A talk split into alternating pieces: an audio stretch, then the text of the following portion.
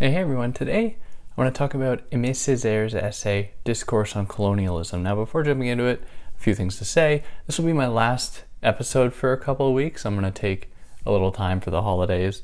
Uh, so, if anyone, if you know, for anyone listening to this, don't expect one another episode out next week. Uh, I might do a live stream. If anyone wants to watch me watch me play chess, then you might be able to tune in for that. Uh, otherwise, I'll catch you in the Christian New Year with more, many more things. So if you're new here, uh, welcome. I'm David. I try to explain philosophical texts and ideas in a way to make them accessible to you. So if you're new, subscribe so you'll see in the new year when new episodes come out.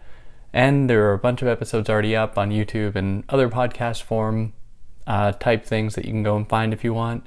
If you found this on YouTube, you're going to be able to find it in podcast form pretty much anywhere where you get podcasts. Or if you found this in podcast form, you're going to be able to find the video on YouTube if you're into that at all. And if you want to help me out, do all those things I mentioned, you can help me out monetarily via Patreon or PayPal, but obviously no pressure. Yeah, let's uh, jump into this very important essay from Aimé. Now, this essay was written after World War II in 1950 in uh, Martinique, which is a colony of France, where Aimé Césaire was writing, and hence his French name. Now, this essay is very much an effort to grapple with the hypocrisy that Europe embraces in its colonial efforts. That is, at the time that many of its nations were largely imperial nations, it believed itself to be righteous and civilized. And it is by virtue of this enlightened position that it justified its going all across the world, colonizing people, stealing from people, both physical resources, symbolic, religious resources, perhaps, stealing iconography, taking people literally, destroying culture, all in the name of enlightenment. At least this is kind of how the narrative went. Now, Césaire doesn't buy that. Césaire says that, in fact, these demonstrate a lack of enlightenment. These demonstrate a lack of humanity, not an excess of it, not an effort to disseminate it across the globe. It is instead the lack of civility embedded within the apparently most civilized part of the globe. And this is the main hypocrisy that Césaire is really pointing us to here in demonstrating that even in those sites that claim themselves to be so enlightened are as well the very antithesis of that enlightenment in the form of violence against colonized people and people all across the world who do not subscribe to enlightenment ideals. Now, underneath all of this is a hidden driving force, which at the time, I think Césaire was very much ahead of his uh, day in recognizing one of the driving impetuses behind colonization is not an effort really to spread the word of God or to spread enlightenment as a kind of philanthropic effort to make the world better or to quote unquote civilize the world. It had nothing to do with any of that. In fact, one of the real driving forces behind it for Césaire is market interest the desire to open new markets for Europe, either by directly stealing resources from people or cutting through people's land, which could be sacred, it could be religious, it could have other social meaning. To Europe, none of that mattered. If the logic of capital can prevail, it will prevail over any other desire, any kind of other social institution, be it religious or historical or educational, what have you. Capital trumps all of that. Now, the timing of this essay is significant for many different reasons, but the fact that it comes right after World War II resonates very well with one of Césaire's overall arguments, and that is that within, as I believe I've already made clear, within European life that claims itself to be so enlightened, so superior to everybody else, lurks some very anti enlightenment, anti humanist elements. Now, he points to World War II, specifically Nazism, to demonstrate that, to say that Nazism is very much on the trajectory of European Enlightenment. It made sense that Nazism would come into fruition because it was the sign of a sick culture, one that sought to expand itself all across the globe without any kind of restrictions. So, of course, there will come a point when it will turn back on itself and attack itself.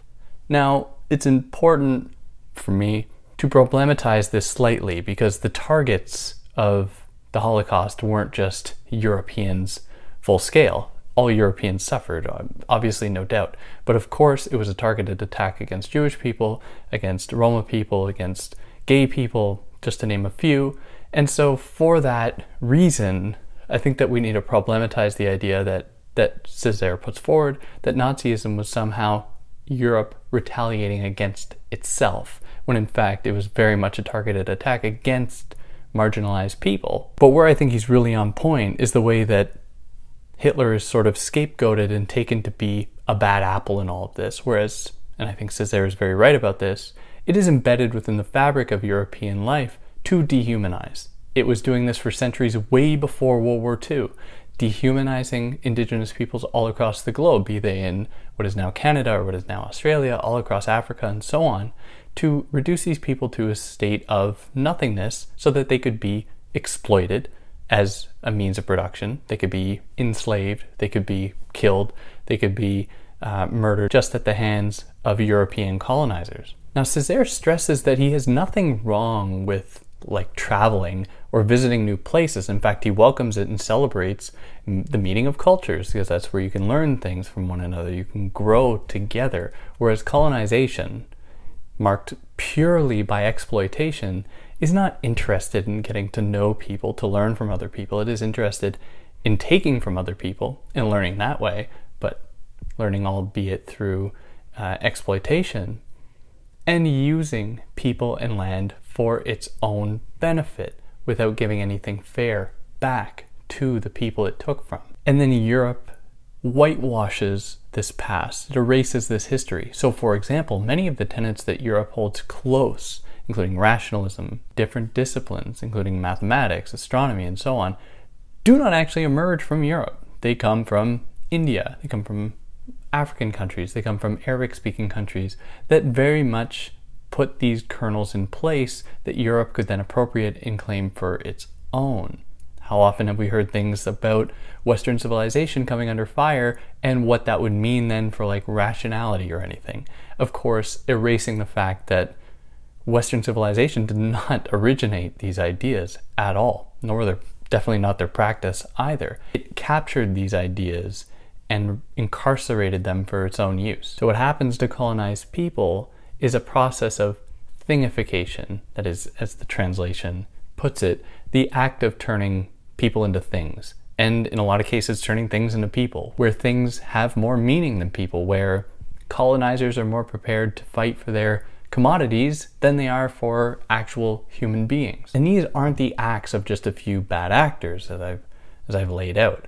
Instead, this is very much embedded within the very fabric of European life, where all of those, you know, bourgeois, petit bourgeois, other uh, figures within Europe are all complicit in these movements, in these efforts to uh, expand rationality, to extend European culture across the globe, no matter how benevolent they think they're being, no matter, no matter how philanthropic they think they're being, they are participating in this continual exploitation and reduction of different countries to the status of workers for Europe, points of exploitation for European market expansion. Now, in the face of all this, Césaire is not saying let's go backwards to some romantic time before European colonization.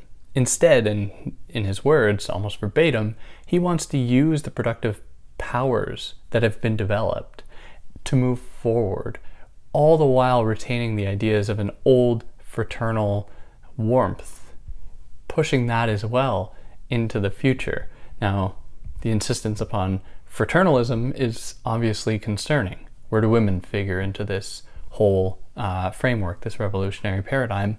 I don't know. Uh, they seem to be forgotten. But in any case, the revolution that Césaire has in mind is undoubtedly a proletarian one recognizing that all enslaved people, including all working people, share one fundamental thing in common, and that is the direct exploitation of their labor, their bodies, their free time, their lives. The exploitation of those things by a capitalist mode of production and machinery that is going to try to extract as much surplus value from those people, then they are actually going to get back in return. Now, of course, there are varying degrees of this. Someone working in a factory making a decent salary is not living the same life as an enslaved person brought from West Africa to the United States, for example. Like this comparison is very difficult to draw, but he still holds firm to the idea that the common guiding thread is this drive for profit, one that is going to bulldoze through anyone that gets in the way and is going to use anyone in any way that it can. And the necessity for this extends beyond the treatment of humans as well, where, of course, it will have deleterious effects upon the world, upon animals, upon landscapes, and so on. And really, Césaire is very much ahead of his, of his time in pointing out these issues endemic to uh, capitalist expansion, specifically against marginalized people all across the globe, which I think is pretty neat. And yeah, that pretty much covers it. He goes into detail presenting the words of various intellectuals, bourgeois figures who are essentially sympathetic and uh, complicit in European expansion and exploitation of indigenous peoples all across the world. And so uh, I didn't go into detail there because they would just essentially involve me just reading quotes, which is pretty boring. So to get the full experience, you got to read the whole thing. Uh, but yeah, if you know you liked what I did here, uh, like, share, subscribe, uh, tell your friends. Who knows, they might get a kick out of it. And remember, I'll be away for a couple weeks. I might pop up for a live thing, like I said. Uh, but we'll see how that goes. For anyone who's celebrates at this time of year, enjoy your celebrations. For anyone that doesn't, have a good, safe few weeks doing whatever you're doing. And yeah, catch you next time. Take care.